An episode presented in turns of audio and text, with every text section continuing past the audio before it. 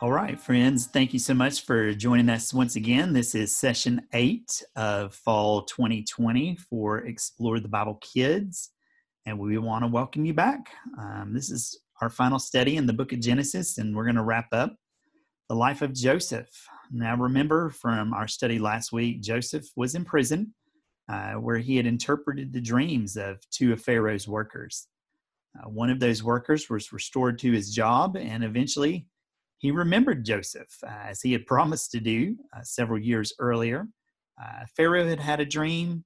Nobody in the kingdom was able to tell him what that dream meant or interpret it for him. And this worker of Pharaoh remembered Joseph and said, Hey, there's this guy who's in your prison named Joseph. He helped me interpret a dream, and he can definitely do the same for you. So once Pharaoh discovered that, he summoned Joseph from prison and Joseph helped Pharaoh to understand the nature of his dream. Pharaoh discovered the nation was going to suffer a famine, um, and Joseph ultimately was put in charge of the preparations to mitigate the effects of that famine in Egypt. Uh, Pharaoh ended up just placing Joseph in charge of all of those preparations and giving him a high rank in the kingdom as well. When the famine did start, uh, Joseph had prepared Egypt so well that not just Egyptians, but those from the surrounding areas had heard that Egypt had food. Uh, so people were coming literally from all over uh, to get food from Egypt. And Joseph discovered that his brothers uh, had come in search of food. Um, so he took the opportunity to kind of see if they had, in any kind of way, changed their attitudes and approach um, to their family. He did ultimately discover that his brothers had had a change of heart and he revealed himself to them, uh, gave his true identity. And obviously, when he did that, the brothers were just a little bit scared uh, when Joseph had revealed himself uh, because they didn't know uh, what Joseph was going to do now. Uh, man, this is the the kid that we sold to those traders, and here he is ultimately in charge of us. But uh, Joseph did try to quell their fears and let them know that that he wasn't angry because uh, he knew and understood by this point that it wasn't them who had sent him here; it was God. God had a plan for his life, and that was to bring Joseph to Egypt for the purpose of rescuing God's chosen people uh, from starvation. Shelley Joseph went through some pretty rough things uh, growing up and into his adulthood. Uh, through it all, God was always with him. That's a promise that God makes to us too.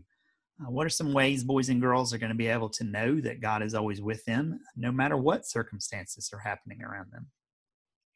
Well, kids are going to really be um, emphasizing how they can look back and see that even when we we can't see it, God is using our tough times to create something good, and that's what the story of Joseph shows us. Even at different points in the story, when Joseph might not have understood what was going on, God was using all those difficult situations to create something good for his family.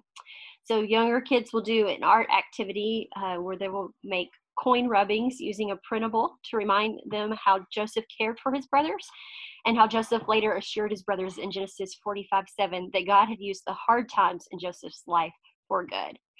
Older kids will play a game with a silver cup or cup covered with aluminum foil, however you want to uh, make that. And they're going to take turns hiding the cup to remember how Joseph hid a silver cup in Benjamin's bag as a part of his plan to see if his brothers had truly changed. Joseph did see change in his brothers, and Joseph revealed how God had used the difficult times in Joseph's life to create good for Joseph's family. Our object for the week is a grain relief. So it is some barley carved in limestone um, from Egypt. It's from a few hundred years after the famine in today's Bible story, um, but, but will be a great way for you to start your discussion of the end of Joseph's story and um, how it all came together at the end and how um, that everybody was able to look back and see how God had used the bad times in Joseph's life to rescue his family. Very good. Rachel, uh, what are some ways preschoolers are going to learn the story of Joseph and how he forgave his brothers for the things that they had done to him? during this final session about Joseph, uh, we're going to talk about Joseph's love and for his brothers and his forgiveness of them. And uh, a way that it will happen for babies is that they will hear about uh, being loving and kind while they move on a picture path showing Joseph's family and babies' families. And uh, teachers will say the Bible verse, be kind and love one another often while babies do this. Uh, in a little, whenever there's a point where a teacher can get a baby's attention, uh, we suggest showing the teaching picture, the story picture showing Joseph and his brothers, and teachers saying things like Joseph was loving and kind to his brothers. Uh, toddlers will get to connect to today's Bible story by loading toy trucks with blocks. And this activity opens the door for teachers to talk about Joseph's brothers loading grain into their sacks and wagons. Uh, teachers will summarize the Bible story and emphasize things like, uh, like Joseph was kind and loving to his brothers, uh, though they were um, they had done harmful things to him in the past and hurt him. Uh, he still loved them and showed kindness to them. To help preschoolers hear about forgiveness, teachers will prepare and hide Bible word cards or objects in shredded paper.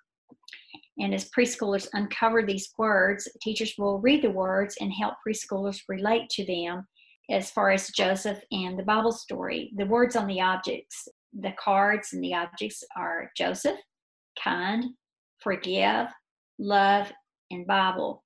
Certainly, all words that can be used to connect to today's emphasis on love and forgiveness. Um, teachers will also read, uh, picture read a book called God's Plan for Families to help children continue to connect with loving and forgiving actions within a family. All right, very good. Excellent. Uh, that sounds like a lot of fun this week, and we hope that it's been meaningful to you. And we just uh, pray that God would continue to guide you as you prepare boys and girls to learn about Him. Thanks for joining us again, and we look forward to uh, you listening again next week.